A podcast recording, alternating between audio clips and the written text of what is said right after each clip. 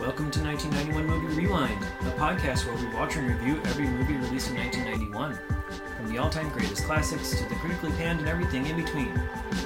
We rediscover forgotten fan favorites and uncover hidden gems as we explore the depths of direct-to-video. Join us in our celebration of the fun, unique, and diverse films of this highly underrated year. This week, we watched The Last Boy Scout.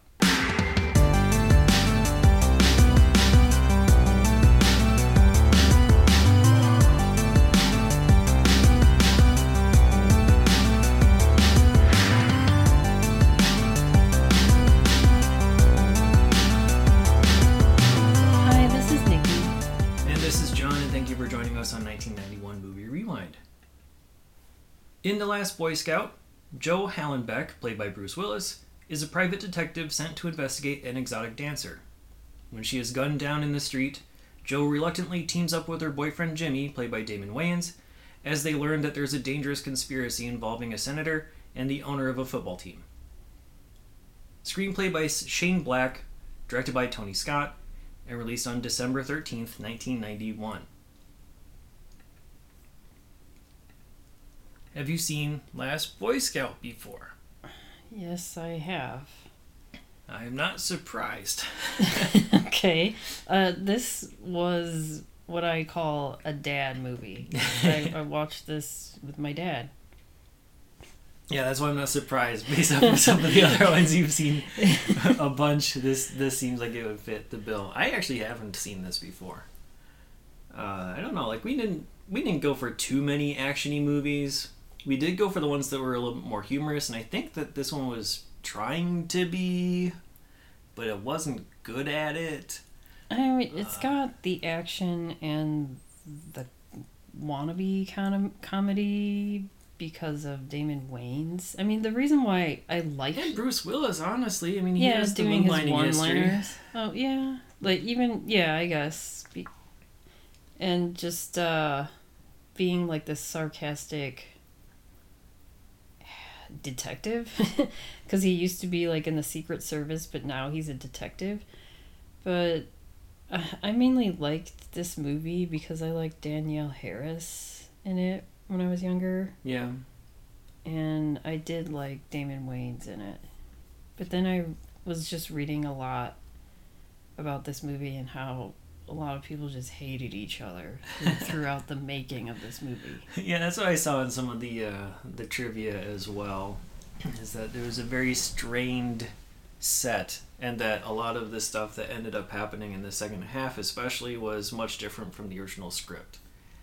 So, for the better or for the worse, I I don't know. Um, I I I like Damon Wayans as a as a performer. Mm-hmm. I wish, and it's pretty clear in here, that he did not get the opportunity to be that comedian or like show his improv abilities or anything. Yeah, 'cause- not like even in later movies when he did, you know, like Mo Money. which I have not seen. Oh, okay. It's around this time. I'm wondering if he wanted to do this for more for like a more serious side of him. I don't know if it's that, or maybe like maybe he was promised something that didn't end up happening. Oh, like they promised, like yeah, we're gonna It's like, yeah, write in is- some funny lines for you. Right, like this will be your you can ad-lib. 48 hours. Like this will be your Oh. Beverly Hills Cop. yeah, okay, I right? get it. And then it just ended up being no, stick to the script. hmm Because like all of the jokes just about went to Bruce Willis and they are all bad, like dad jokey type of things. Yeah, and then there's people reacting to it like it's the funniest thing they've ever heard, which makes me Yeah.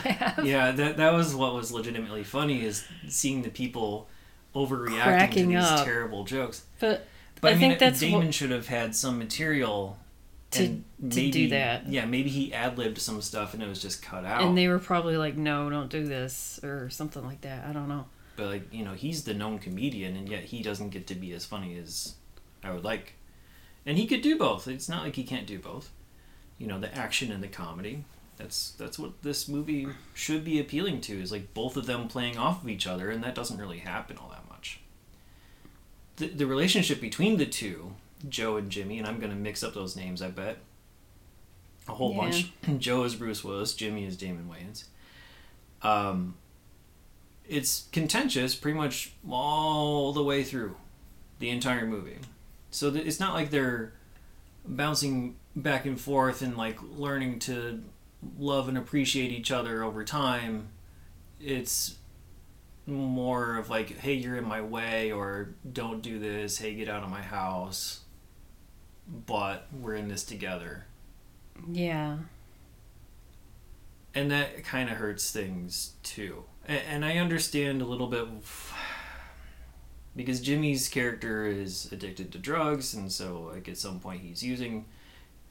In Joe's bathroom, he he finds out and kicks him out of the house and all that kind of stuff. So I mean, I understand that there's the strain there.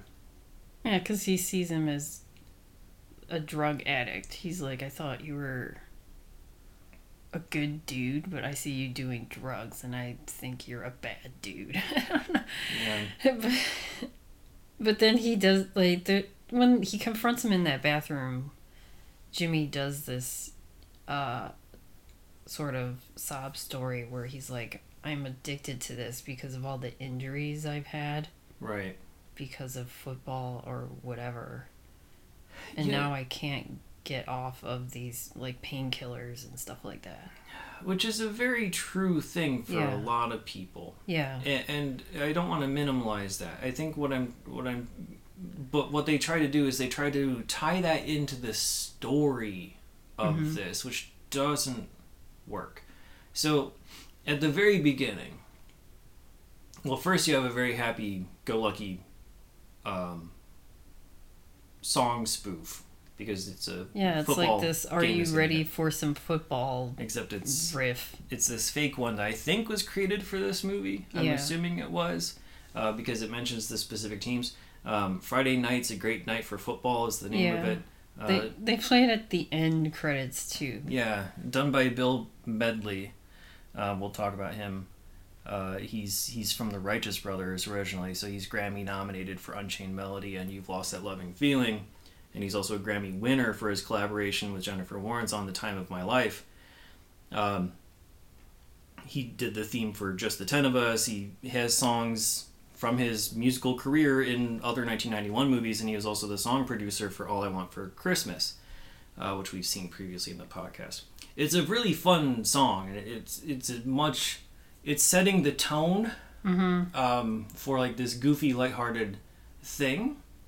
And then as soon as that's done with like all these great sports graphics and the opening montage and the you know the fun ass song, it immediately cuts to this very dark, gritty, actual football match that's happening in the rain with like extremely dark lighting, very blue. It's very difficult to see anything, and so it's like it's meant to be that that sharp contrast of like, oh yeah, here's the happy fun thing, but smash into the reality of the whole thing. And so we, we get our introduction to this whole plot through Billy Cole, who's played by Billy Blanks.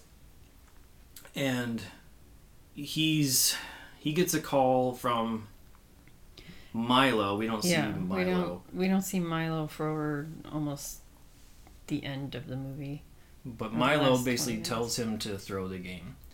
Um, and we see Billy. I think I think we see Billy like messing with pills as well. Yeah, he he takes pills and uh okay, well I don't know if it was to what. I mean, the, the implication I got was it was the same type of thing that Jimmy was dealing with. Is that he's being pushed so hard to Okay, so it's like appease these gamblers that he has to like take extra alter medications. alter like alter enhancing drugs to Yeah, like- improve himself because i was like why steroids and painkillers so he can do what the gamblers need him to do. okay okay because i was like was he doing it because he knows he was gonna kill him that's what i was like he's gonna like he came up with the idea like oh i'm just gonna kill myself I, yeah, at some point. That's why i was like should i drug myself up just to ease the pain of shooting myself I don't think that's what they're Okay, I don't. That's what I was like. Think. I, that's what I was thinking about. It, it, I think because when after he gets the call, he's like sighing. He ingested those pills, and then he goes back out into the rain, and uh, he's on the field. You know, catches the ball. He's running towards the goal, and as he's running, everyone's you know cheering for him, but he has a gun in his pants, and then he starts shooting at all the opposing players just to make the goal.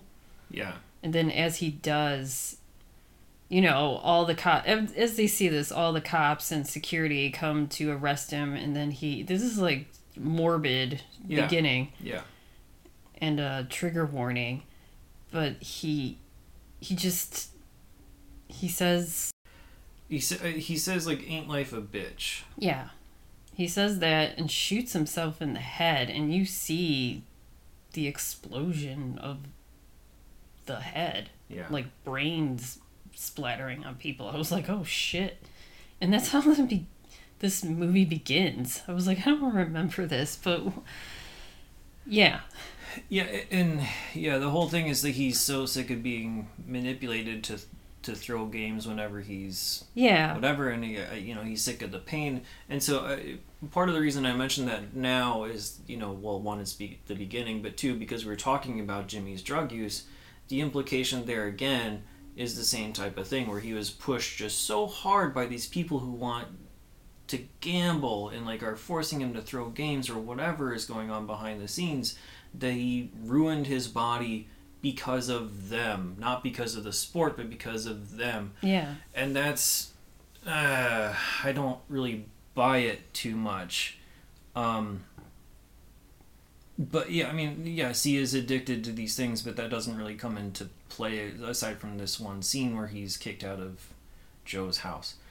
So like it, the other thing that's really interesting about this is to kind of skip to the big reveal right like the, the whole plot the whole criminal plot of this whole thing is you have the owner of the team sheldon marcone who is trying to bribe and work with all these government officials in order to legalize sports gambling to reverse the declining ratings of the football league. Yeah. And that's the nefarious plot. Right? That's that's the big the big bad of this movie is trying to legalize sports gambling that causes all these things. And it's mm-hmm. just so weird to see that be like the the impetus for all of this, considering where we are now in society, where gambling is absolutely everywhere, including very, very much integrated into the sports world, where every Oh, other yeah. commercial is about a different sports betting app, and every pregame show is let me give you a few different suggestions of what you should bet today. Mm-hmm. Every single thing like on, on all of the major networks and everything's like here's how you should gamble. That's Yeah. that's the main thing in these pre-shows now. So it's really weird to see the like the the main conspiracy and you know like why people are getting chased and killed is so that this guy could implement legalized sports betting into his league. It's just so strange. I don't know. It's sort of like necessary roughness where like the whole thing was oh you can't take professional money and now 30 years later college athletes can Yeah. take endorsement deals and there's no problem so that movie wouldn't exist anymore. Uh, so very very strange. Um Then it just goes to Joe Hallenbeck. Yeah af- after the billy cole thing Yeah, We go to Joe We go to Joe. he's to sleeping in his him. car, and you know, there's kids like messing with him with like a throwing a dead squirrel at him and yeah because he's passed out hung over in Yeah. his car with the window down. But this is L.A., so I mean, I was like, wouldn't you be cold? But what do I know? Uh, if you're drunk and passed out, you don't notice. Yeah, I guess I know. probably do. But we, yeah, we're introduced to him. He's like a. We learn throughout the movie that he was a former Secret Service agent who was like a national hero for saving the president from an an assassination attempt. Yeah, there's like in in the flashback they show like this Jimmy Carter look-alike. I'm not sure if it's supposed to be Carter I don't. I mean, the because person. they don't name the president. They just say the president, and then they show this Jimmy Carter look-alike. but then So- they, in his other flashbacks, it's him with the senator, with the senator, which is you know he's just in the- Senator Calvin Baynard. There we go. Because because yeah, I I just kind of in my casting crew I put him off to the side because we've talked about him as an actor before. Oh. Chelcie Ross. Yeah. And I lost Yeah. where he is. But- so, Yeah, Yeah. and then it's, I guess it was him and who his business partner was or is at the time, and he just comes home to his wife, and I guess he was in Vegas for a while because she's like, I thought you would come home tomorrow. Miscommunication. They have Mhm. like this tumultuous relationship. It sounds like they're separated but not. yeah, he's just gone a lot He's on always just gone and he just decides to stay away for home. whatever reason. Yeah, he's she's home alone all the time with their daughter. So, I mean, when he does come home like a day early, he's like walking around, he sees signs that someone else was there, like the shower and the toilet, Toilet seats, seats up. up. So that's when he confronts her and does this whole thing where he's going to shoot inside the closet because he's like, Who's in the closet? And she's like, What? And he's like, If you don't tell me who it is, I'm just to shoot in this closet. And then that's when his best friend slash business partner, Mike, comes out. And then, you know, they have a fight. But then, um, they have a whole thing. But then Mike is like, Oh, yeah, let me give you a job after the whole confrontation. He gives him the job before the before he goes back home to his wife. Like the, he has Oh, he has the phone call when he wakes up from his car. Okay. He's in his office. He gets the call, and then he goes home to get some stuff to go for the job. And Mike is there, Mike was there. Okay.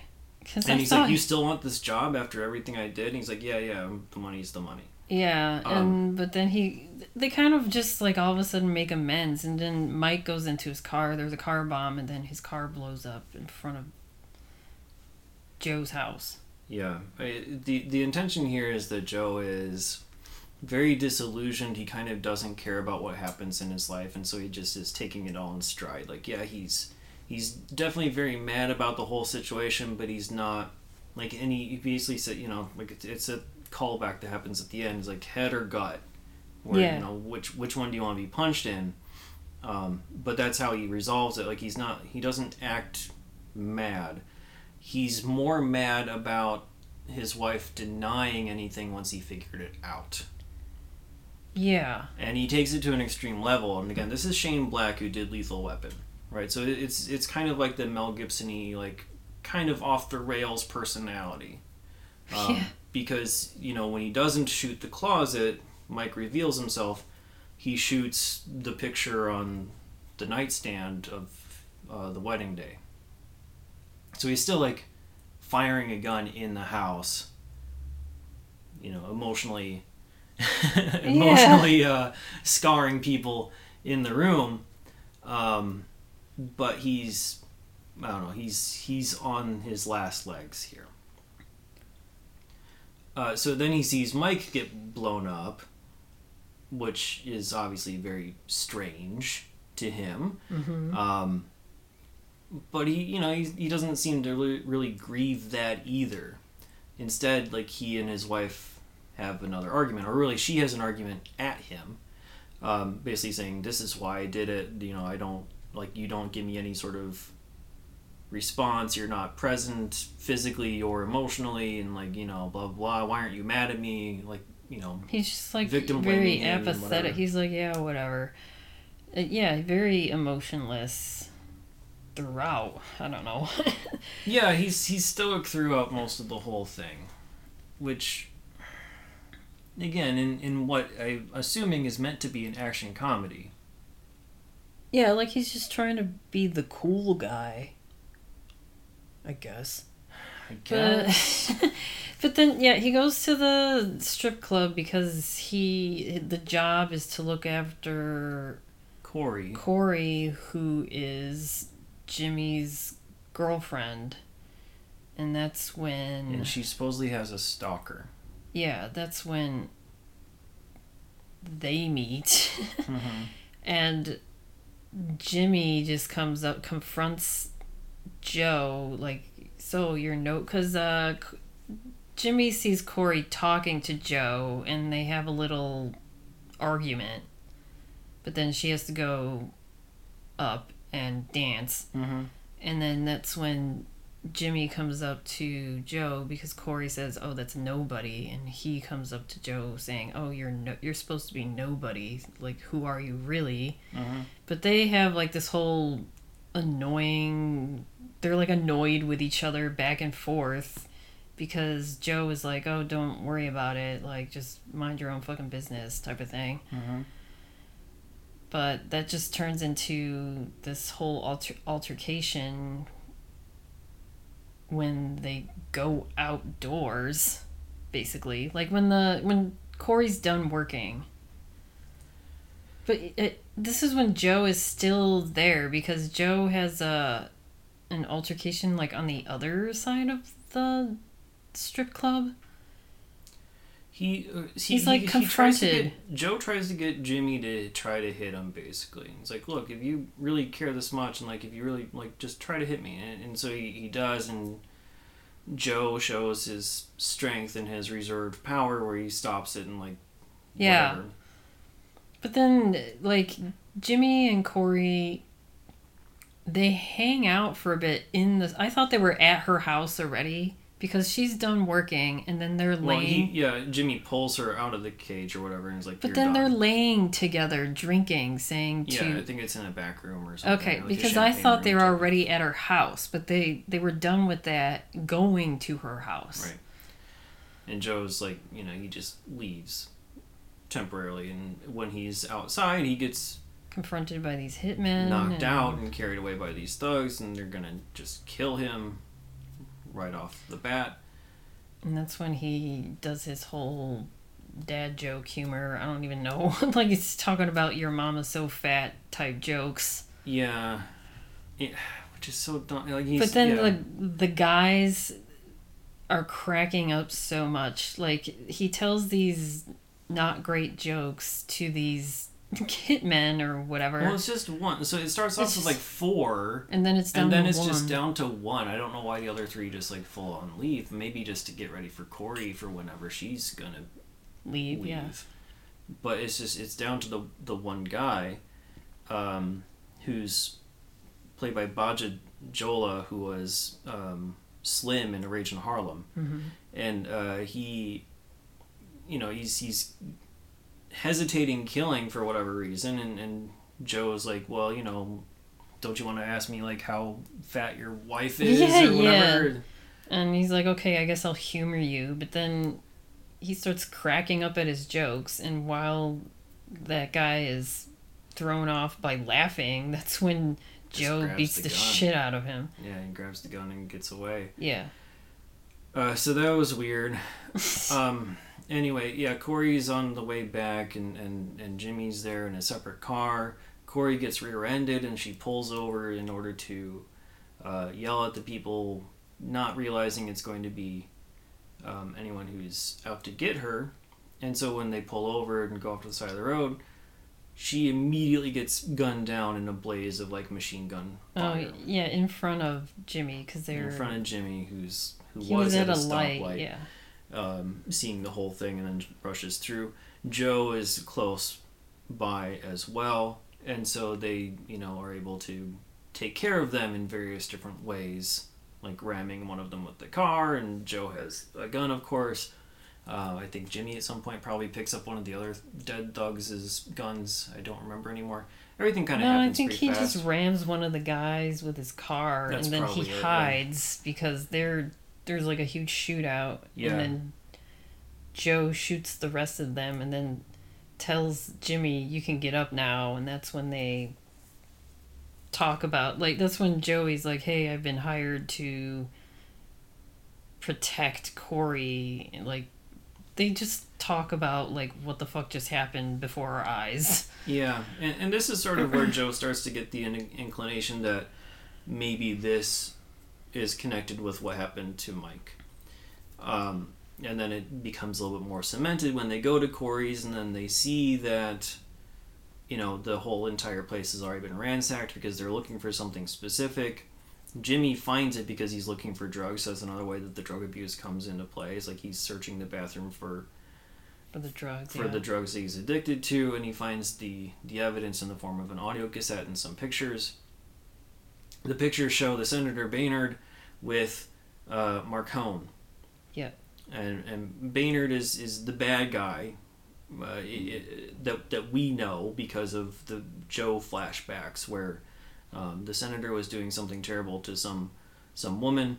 And uh, part of why Joe no longer has a job is that he went in and intervened um, sort of like a Wild Orchid 2 situation. Right. Corey, like when Corey and Jimmy were drinking to his son, they do they always do this to Alex, which was his son that died as a baby Mhm. years ago. She said that I have a birthday present for you, so let's go to my house. And then he assumes that that tape is the birthday present because she was trying to find a way to get his job back onto the LA, LA Stallions. Yeah, we haven't mentioned yet that Jimmy is a former football player. He is a he um he was like a star quarterback and then injuries Yeah, he supposedly took was- him out. fired from it because of the drugs. And also the gambling. Yeah. He was caught as part of like actually gambling himself and then the drugs took over from there too. So sort of like a Pete Rose deal. Yeah, even though he But still But they minimize that whole thing. Like they don't really mention it too much other than that. Yeah, he still parties with them cuz when we first see Jimmy, every like all the team members are at his house partying cuz that one guy in the hot tub with that girl Yeah. is there and that's when he just kicks everyone out. He's like get the fuck out of my place because he was trying to save that woman. I don't think it's his. Well, it might be his place. I thought it was because He he told her to get out of the pool, well, and he told that guy to get out of there, like Yeah. to, to leave. But I mean, I don't know. It, it's tough to say because like he wakes up next to a girl who's not Corey, and you know, and she says, "Oh, you're still here." That's like the first thing that she says to him. So I don't think it's his house. but then he's telling people to get the fuck out. I don't know. Yeah, I don't know. I just I thought it was his place, but who knows anymore? Unless it was just like a place that the Because the football guy in the team. pool is also like, "Why are you here? This is a league party. You're not Yeah, in the yeah, league yeah. anymore." So why would he have a league party at his own house? okay, so he's So- just telling people to get the fuck out without any authority. okay. Maybe. I don't know. But that's also that's that's intended to uh, establish a couple things, right? Like one is he still has the best arm in the league, even though he's not in the league anymore, because he actually says that, right? and he you know he throws a spiral and hits this dude in the nose, and then the other thing is to show that they have both protected women at some point in their lives, even though they're also pieces of shit in other ways. Mm-hmm. So there's that. So then, I mean, Jimmy and Joey just reluctantly work together because They're connected. It's Yeah, like they're now connected Corey, to this. Corey needs vengeance, and Jimmy wants to be part of that. He has nothing to live for in, in that way because he doesn't have the career. And Joe doesn't care about living.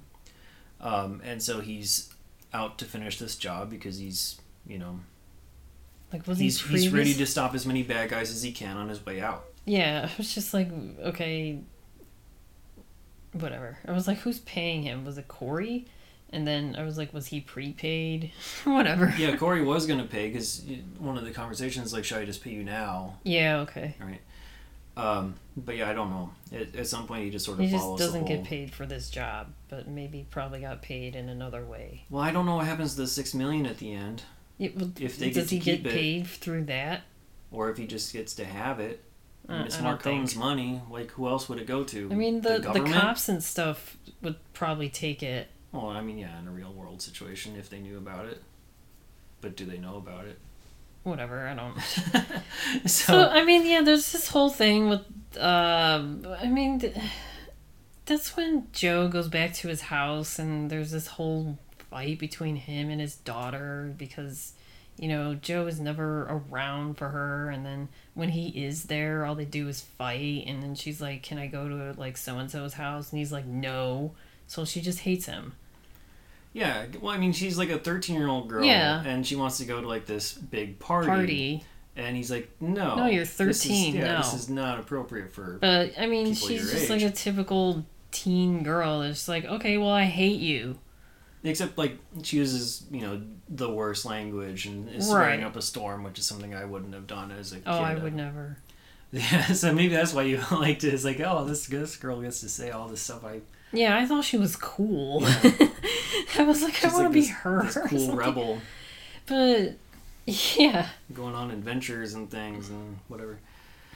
Um, so yeah, there's there's big falling out and whatever. Um, and a lot of it's like him trying to be overprotective and he doesn't really explain. He's just saying, you know, no. And parents never do in these movies. I know, but I think like children want.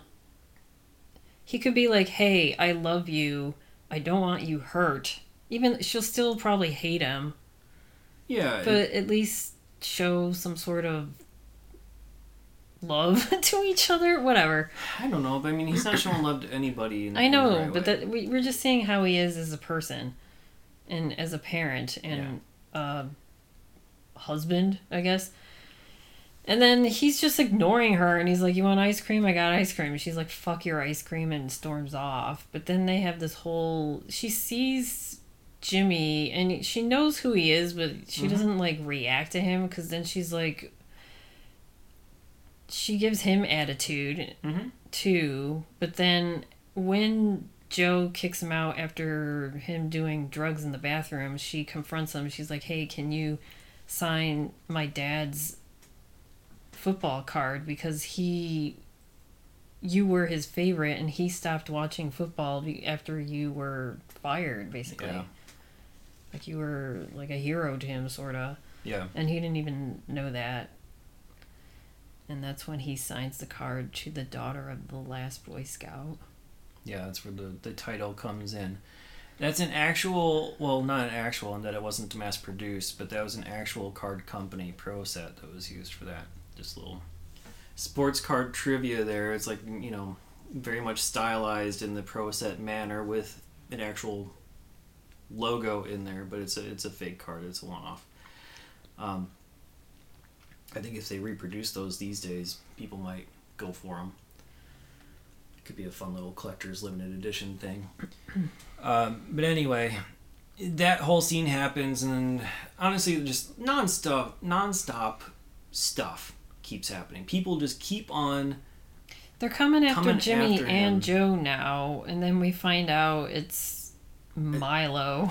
Well, it, it- like even before they get to Joe's house, like you know, we saw another car explode when they find like the C four. Oh, it was Corey's other car. Yeah, yeah, because uh, yeah, and then we Because- didn't talk about how like the fast forward eats the tape and all that kind of stuff, whatever. Oh yeah, we didn't get, but yeah, So they don't know what actually is. There's a tape, but we don't know what's actually on it because he tries to fast forward, but it eats the tape. It eats the tape, and so like all the actual conversation is lost. All they have is the picture that connects the two people together. They get ki- you know whatever. They have a falling out, and and Jimmy is going to use Corey's other car. And so that's when Joe realizes, hold up, don't do that because it's probably wired. And they find the C4.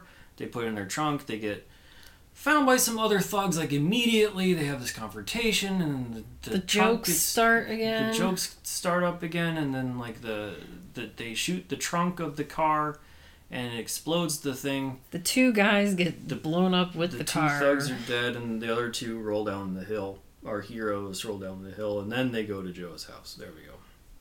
Right. So then, but after that, Joe and Jimmy are now separated because you know Joe ch- kicked Jimmy out, Mm-hmm. and but Jimmy is still trying to. But uh, Jimmy gets confronted by more hitmen thugs, and he gets the shit beat out of him. Like they throw him over this railing onto like another Onto street, car. Yeah. below on a car and then he rolls off and almost gets run over and he just stands up and he's like yeah i'm fine whatever but then he collapses but then he goes they take him straight to the police station like i don't know he's probably like concussed and shit Yeah, and don't take worry him to the about hospital first. Yeah. but that's when he runs into Darian. It's not Danielle, but Danielle Harris. Danielle plays, yeah. Darian and her mom. Because they, uh, Sarah, that's the mother's name. Uh, they are at the police station because the police assume that Joe killed Mike because of the affair. So she that's when Sarah's just saying my husband would never do that and that's when they kick Darian out because then they're like, "Hey, we know you were having an affair with him, blah blah." blah. But Darian meets up with Jimmy and then Jimmy's just like, "I'm going to skip out of here." and go find out what the fuck's going on. Like he just wants to avenge Corey's death, and then Darian uh, tags along, but like hides in his back seat. Yeah, sneaks into the sneaks car. in and pops up like Mhm. when he's like halfway to where he wants to go. Yeah. Because he's following the senator now. Yeah, he's going after the senator, and in the meantime, Joe has been now kidnapped by other lackeys, and um, That's where we meet and, and Milo. the the cop lieutenant who thinks Joe's a bad guy sends his second in command over to Joe's house. He sees um, the car with Milo and the bad guy, whatever, in there, and like tries to say, "Hey, what's going on?" And then that cop gets shot by Milo, but then they put the fingerprints on to Joe to try to blame him for murdering this cop. Right? Yeah, to kind of like increase the conspiracy and throw them off the scent. So they take Joe to the woods after doing this, um, and somehow They do this exchange. and somehow um, Jimmy is able to find him when he's going after yeah. the senator. I don't really remember how that all goes down, but it does. They kind of just like because uh, Jimmy's following the senator, and that's where the senator was going, and then that's when he Jimmy sees Oh, Joe. it wasn't the senator that was going there; it was his bodyguards. the bodyguards. The senator's bodyguards were going, who um, were going to take the six million dollar bribe. Okay, yeah. Because this is where we I learned the that senator was there with them. the no, he Uh, wasn't. So they were just separated, but he wanted to follow the Yeah, he followed the bodyguards. So Which is weird. I don't. Yeah. Um, anyway, plot. Right. Well, so that's that's when we kind of learned that this Senator Baynard is the one quote unquote good guy, and that he's the only politician so far who has not taken money for this legalized gambling thing, which is weird because you don't need hundred percent buy-in in order to pass different measures. Number one, um, a- and two, are the bodyguards now accepting the money on behalf of Baynard, That okay? I'm or is it because I that they're thought he was taking there a with them for some reason. So yeah, I thought, but Or are they taking like, the, pay, the the payoff to unprotect him when Milo goes to assassinate him?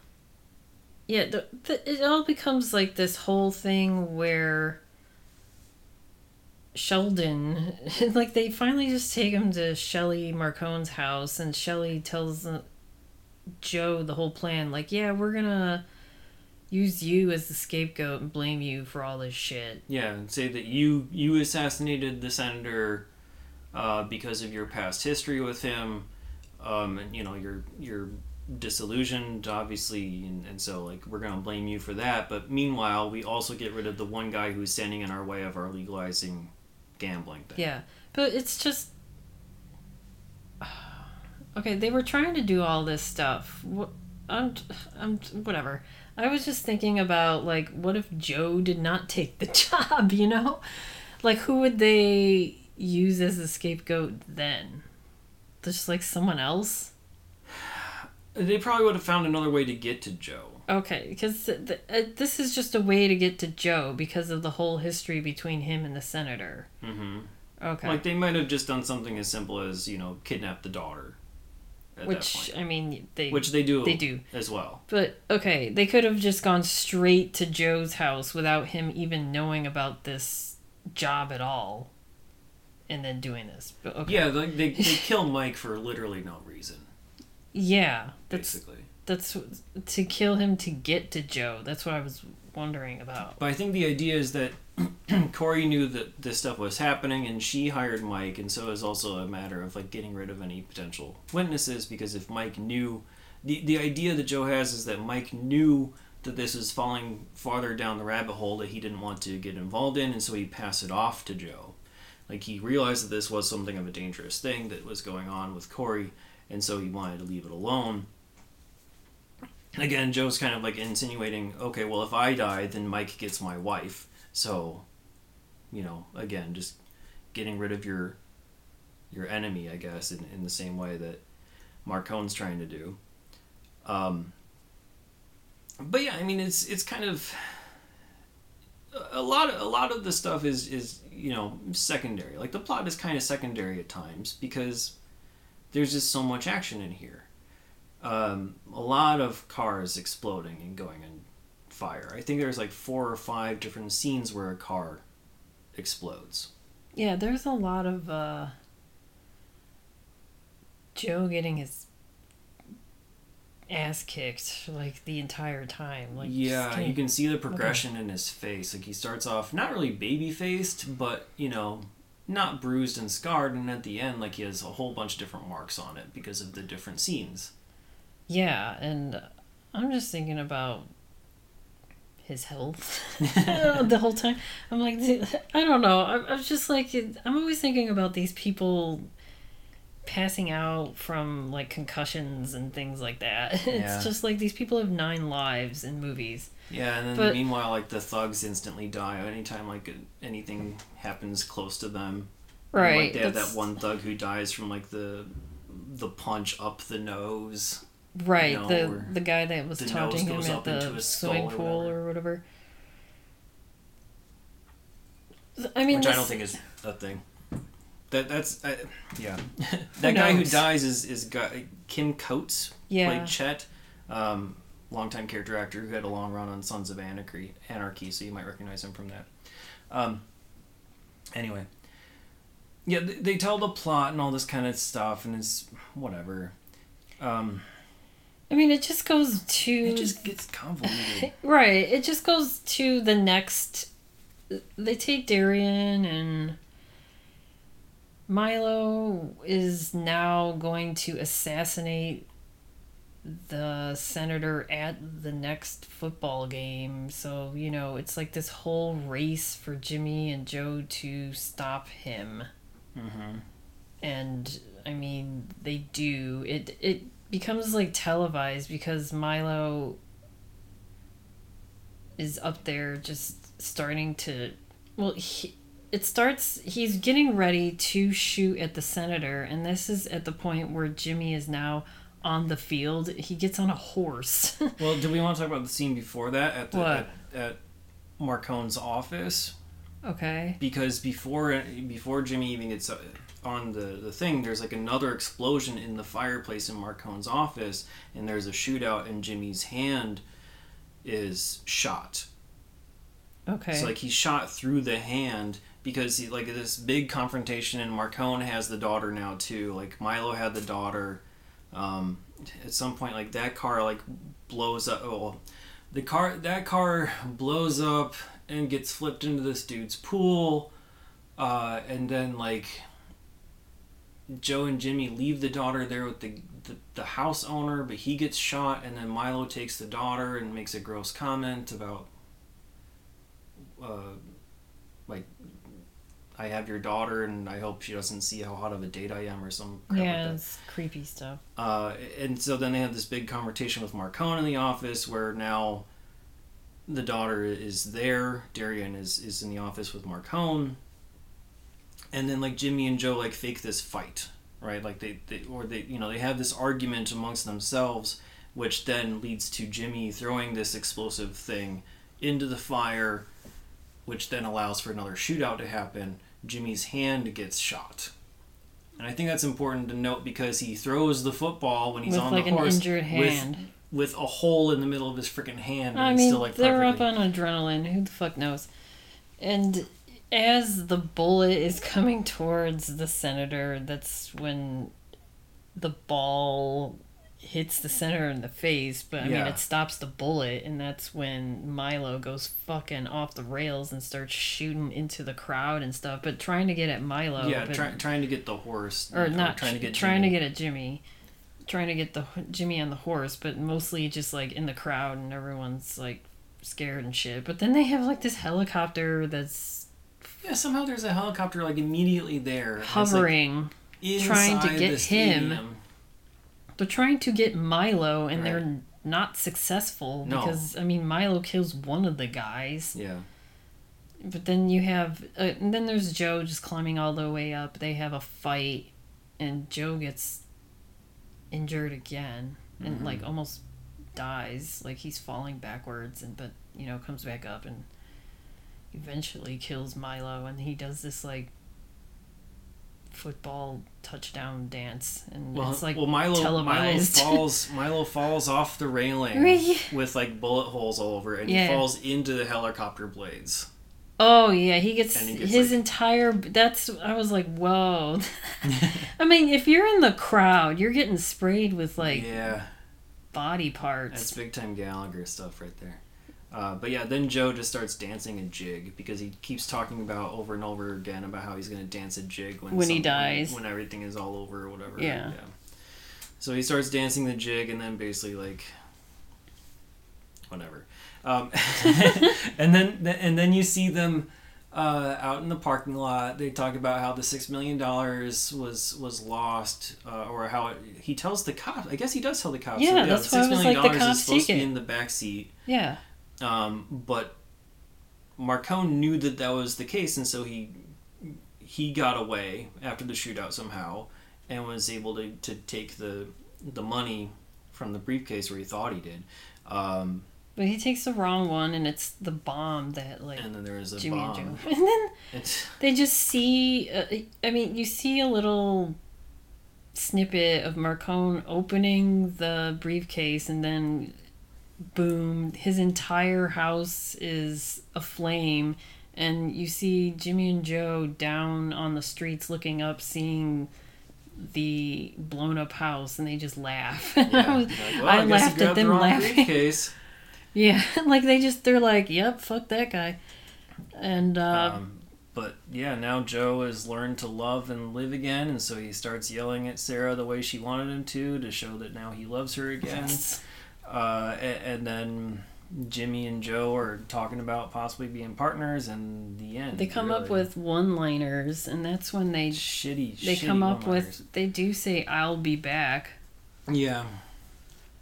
Yeah, you gotta have like a cool catchphrase or whatever, like "I'll be back" and whatever. It's It makes it things. It makes you think that they were probably gonna do like a sequel or something. you have to set it up for one, even if there's no chance. Yeah. And even though it was moderately successful in the box office, it didn't like make a ton of money over their budget. Um, and it, yeah, I don't think it really resonated a whole lot with people. It didn't because of like the release date. I was just reading reviews saying that this is not the type of movie that would come mm-hmm. out around this time because it's mostly like Christmas mu- movies and like family related s- content. Not, Yeah. Yeah, it's not. I don't know, but even that, I mean, not it just, violence and action. It had it had okay violence. It had good okay action, but it's not very strong on the plot department. It's not very good on the writing department. Uh, let's talk some awards and cast and crew. So in terms of the awards, the only place to where we got anything is the MTV Movie Awards, where it was nominated for Best On-Screen Duo, and also Best Action Sequence for the helicopter blades, and it was also part of the Best Death Scene fake nominees. I'm assuming also for the helicopter blades. Okay. Um, Tony Scott was the director, Emmy winner for Gathering Storm and Gettysburg, nominated for RKO 281, Andromeda Strain, Pillars of the Earth, and The Good Wife. 1995 BAFTA winner for the Michael Balcon Award, He's directed movies like Top Gun, Beverly Hills Cop 2, Days of Thunder, True Romance, Crimson Tide, and also in 1991, uh, he's part of this thing called King of Ads, uh, where he directed a Smarties commercial. So I guess there's some sort of documentary about advertisements, and they show a bunch of them, including one of his. Shane Black was the writer, Saturn nominations for Last Action Hero, and in 2006, winner for the Filmmakers Showcase Award there. Um, Razzie nominated for Last Action Hero, Cannes nomination for Kiss Kiss Bang Bang, which he also directed. Uh, he's the writer of Lethal Weapon, Monster Squad, Long Kiss Goodnight, Iron Man 3, The Nice Guys, and Predator 2018, and he directed several of those as well. We've talked about Bruce Willis before. Um, I think this one is probably a little bit better than Hudson Hawk, but I can't tell you which one I'd rather watch more between the two. Okay. um, Bruce Willis will also be in Mortal Thoughts and Billy Bathgate. Damon Wayans as Jimmy Dix, Emmy nominated four times for In Living Color, Image nominated four times for My Wife and Kids. Stinker is nominated for Worst Actor for Bamboozled and also Worst On Screen Couple for Marcy X. Uh, he's been a writer for things like Not Necessarily the News, Mo Money, Blank Man, Major Payne, and also the Damon TV show. In 1991, he also wrote The Salute to Michael Jordan, which we've talked about in the past, mm-hmm. as well as uh, Robert Townsend and his Partners in Crime. He's a collaborating writer in that. Uh, he's also an actor in the Lethal Weapon TV show. And he starred with Bruce Willis in Look Who's Talking 2. Mm-hmm. and uh, he was also an SNL cast member before his days on In Living Color back in 1985. I mean, they were just voices, though. Yeah, they were just voices, but still. Probably not together. No, they probably didn't. They might not they even met. Even, yeah. You know, I'm just saying. Yeah. Um, and Chelsea Field, who played Sarah Hallenbeck, we've seen her before in Harley Davidson in the in the Marlboro Man, but I don't think we talked too much about her credits other than she was Teela in the Masters of the Universe movie. She's Chainsaw nominated for Dust Devil. Um, she's been in Inconvenient Woman miniseries in 1991. She was on the Capitol News TV show, the Nightingales TV show, uh, Extreme Justice, The Dark Half, A Passion to Kill, and also Flipper, as well as uh, NCIS New Orleans. Noble Willingham, we've seen a few times before. This is his probably his meatiest role out of the movies we've seen, but he's been in Sweet Poison, Career Opportunities, and City Slickers. Taylor Negron played Milo. We saw him in Nothing But Trouble. Danielle Harris played Darian Hallenbeck. She, we saw her in City Slickers and also Don't Tell Mom the Babysitter's Dead. She's also going to be in The Killing Mind and Don't Touch My Daughter. Halle Berry what played Corey. We didn't talk about that at all, but we yeah. saw her in, in Jungle Fever. Uh, she also in 1991 she was in Strictly Business and episodes of Amen, Knots Landing, Different World, and They Came from Outer Space. Uh, Bruce McGill played Mike Matthews, who had a very short role. He's going to be in 1991's Shoot First, A Cop's Vengeance, and The Perfect Tribute. He played D Day in Animal House. He's been in Time Cop, MacGyver, and 105 episodes of Rizzoli Isles. um, also, a couple other weird little cameos in here. We have Dick Butkus, Lynn Swann, and Verne Lundquist playing themselves. Uh, we also talked about Bill Medley already, who sang the opening theme song. Morris Chestnut is supposedly in there somewhere as Locker Room Kid. Okay. I didn't see him, but he's there. Um, I mean, was it in the beginning? It must have been in the beginning. Where it was all dark. It was so. I it was incredibly dark. Uh, but yeah, we've talked about him from Boyz n the Hood, of course. Billy Cole was played by Billy Blanks. Uh, he's in the 1991 movie Time Bomb as well. Um, we know him from like Blood Fist, Lionheart, Showdown. He's a seven time karate champion, seventh degree black belt, and obviously most people know him as the creator of the Tae Bo workout system that took over the nation. Yeah. um, a couple other small people here. Well, not small people, but you know, small things to mention here. Um, one of those kids that threw the the, the kid specifically oh, okay. that threw the squirrel, squirrel, at him yeah. is a guy named David McMillan, who went on to become an Emmy nominated uh, writer for the Dahmer miniseries. He's also written for Judging Amy, Sleepy Hollow, Dexter, New Blood, and, and several other projects as well. Okay. So it's always interesting to see like these child actors or you know people in the the background go on to do big things. Um, Eddie Griffin is there as the MC at the strip club. Emmy, uh, Image nominated for Malcolm and Eddie. He's also in 1991's The Five Heartbeats. Uh, also Jason's Lyric, Deuce Bigalow, Double Take, and Undercover Brother. And then the credits also list James Gandolfini in here as I an see that. uncredited Marcone's henchman. I don't think it's true. I There's don't the- know who he was in all of those thugs, unless The- he was in the background. Yeah, that the, the screenshots I've shown that that I've seen, and if you're watching on YouTube, you'll see them here too.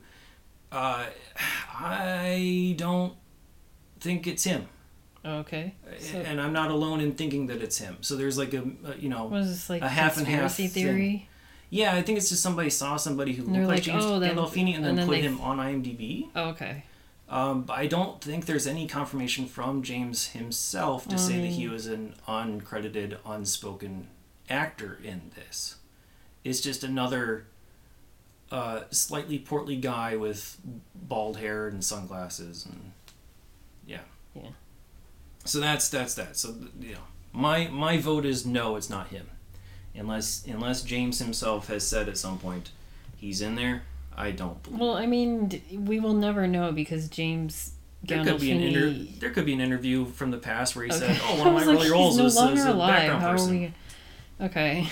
Yeah, but I, I didn't go searching for anything like that. Um, anyway, true crime and pop culture time. Okay, we're going long, so I'm just gonna. This movie was released on December 13th, 1991, which was a Friday, and we have a TV guide, which uh, we haven't used yet because this is. Surprisingly, Yeah, it's the holiday guide. And it just shows and it talks about what was coming up for the next couple of weeks for Christmas. And on I guess I'll just talk about what was on the night that this movie was released. Two major things was the Disney Mickey Mickey Mouse's Christmas Carol, which was on CBS. And it was just, you know, an hour, a collection of cartoons. It has the 1983 featurette where Mickey Mouse plays Bob Cratchit, you know, in the Christmas Carol. Mm-hmm. And then it had Pluto's Christmas Tree, which originally aired or was released in 1952. Donald's Snow Fight, which was released in 1942, and then The Art of Skiing, which was released in 1941. And then after that was an hour of, which I found the entire thing on YouTube, was John Denver's John Denver's Montana Christmas Skies, the CBS special pres- presentation. And it was just a country holidays celebration with music, fun, and laughter for the whole family. And it had Clint, his friends Clint Black, Patty Loveless, and Kathy Mattea. Uh, I know who Clint and Patty are, but Kathy Mattea is just another folk country Okay. singer. I mean, they're Yeah, all singers. heard- yeah, the name sounds vaguely familiar, but yeah. Yeah, it's I knew I know these people, but I cannot tell you a song that they sing. I just oh. know that they're country artists. And Kathy was the only one where I was like, I've never seen this woman in my life, but I mean, she's a country music folk artist, and I'm like very ignorant to that stuff. Like, I just don't listen to it or know much about it. Yeah, it wasn't really our world. And I vaguely know the other people, like Patty Loveless. I remember seeing because I went to the Country Music Hall of Fame in Nashville last year, and that's how I learned of some of these people. Hmm. but yeah, the hour was interesting. I just skipped through. I didn't watch the entire hour. It's John Denver in Montana riding on his horse. with his friends. You see some Native American imagery Not portrayed by actual Native Americans. the, in the beginning, but then in when he and then it stops where like he's in a recording studio where it's him and all like the four of them, all the singers. They start singing songs. And they're surrounded by an audience, and there are Native American people in the audience. Hmm. Watching them. So they're doing a performance. They stop. They talk about their favorite Christmas stories from their lives growing up. and then it's like these vignettes where it's just and then it turns into just Don John Denver singing his songs and then it like goes back and forth to him on his horse and you know herding cattle like city slickers or something they show a lot of that imagery and um, then it goes to them in like a kitchen all having christmas dinner together talking Okay. about more christmas stories Yeah. and that was the entire hour Okay. but in the the TV guide, they talk about certain specials that are coming up for the Christmas year for 1991 and the first thing that you see is the wish that changed Christmas. They have an ad for that, but I know we talked about. I can't Yeah, remember. that was the cartoon that was presented by McDonald's. yeah, about, it was like, a the- Ronald McDonald the The, little girl who wants to find like a, a family. And that story we like eviscerated. Yeah. I don't know. I, I mean, no, I don't know. It's we just made fun of it because of the way that it's just like Yeah, I wish I had The way it a, was presented. way yeah. it was presented was very cheesy. But that was that was uh on December twentieth, so like a week from now, or a week from this movie was released, and some other specials that were coming up for December seventh to the thirteenth. There was a Siskel and Ebert holiday special that was syndicated like every day until December fifteenth. Hmm. And it was Roger Ebert, Gene Siskel. They cite their favorite home videos and check out the latest high tech equipment. It's I like a year in review type of a thing, Yeah. plus like a buyer's guide. Yeah, I couldn't find that on fans or something. YouTube. And then there was something that made me laugh. On the Discovery Channel, there was the low cholesterol gourmet special, Ooh. a guide to getting through the holiday feasts sensibly. And then they they talk about the Mickey Mouse Christmas Carol, but then they show an ad. And, okay, so there's an ad in the end of this. We'll take pictures, I'm assuming, and put it on the website. There's an ad at the end of the TV guide that shows the John Denver, Montana Christmas skies. But then in the beginning, it says it's called John Denver's Cowboys, Indians, and Christmas Special. So they just renamed it. Yeah, within a week. Yeah. But it's in the same same TV guide, so I don't know, editing. Yeah. But uh, other stuff was Bob Hope's cross country Christmas special where Macaulay Culkin and Reba McEntire join him. That was on December 18th. All right, so we'll move on to rankings and ratings then. Where on your one to five star scale are you going to put the Last Boy Scout? I'm, I'm just I'm gonna give this a three. Three. Uh, yeah, I mean, on my zero to four star scale, I, I'm I'm kind of with you. I think I might go a little bit, hmm, a little bit lower. I'm gonna say it's a two out of four. Like, I kind of already forgot that I watched it. Oh, you know, well, like I there's mean- there's a lot of like key scenes in here that if I didn't write down the notes, I wouldn't have remembered. So like this is gonna escape my memory very very quickly. It's very Yeah, I mean, I haven't seen this in a really long time, and the only stuff I remember was Danielle Harris. I mean I've taken the screenshots, I mean, I helps a little bit. yeah, and but, Damon uh, Wayans. So I'm sure when I get around to editing the YouTube thing that I'm gonna be like, oh yeah, that happened in this, didn't it? Um, yeah, I don't. I just remember. I remember it being violent, but I didn't realize how violent it was. Like in the beginning, where he shoots himself, and then the the helicopter blades. I didn't realize it was like that graphic. yeah, it's it's pretty gory, and I think they cut down a lot of it too Right. To help it get an R rating and and whatnot. So I mean, I was reading that Siskel and Ebert gave it a three out of four. Hmm. Yeah, I'm not quite there. I think if it were funnier, I'd be joining them, but it's, I don't know, maybe I, maybe it's just bad expectations from my point. Having Damon Wayans and Bruce Willis as your leads, I expected something more comedic than it was. So whatever. Uh, every movie is worth watching once. So would you watch it again? Uh, yeah, sure. Not right away. I mean, I, I guess if someone wants to watch it, like if, if that's their It'd be pick, like, hey, then have you ever seen The Last Boy Scout? And they say no. I'd be like, well, you- it's a watch. It's something to watch. like it, it's it's basically inoffensive in that way. It's it's kind of like a standard action movie, and you know maybe in a couple of years I'd have to watch it again just to remember what the hell happened. Uh, and if you out there want to watch The Last Boy Scout as of this recording in September 2023, it's available as digital rental, VHS, or DVD. As always, check your local listings.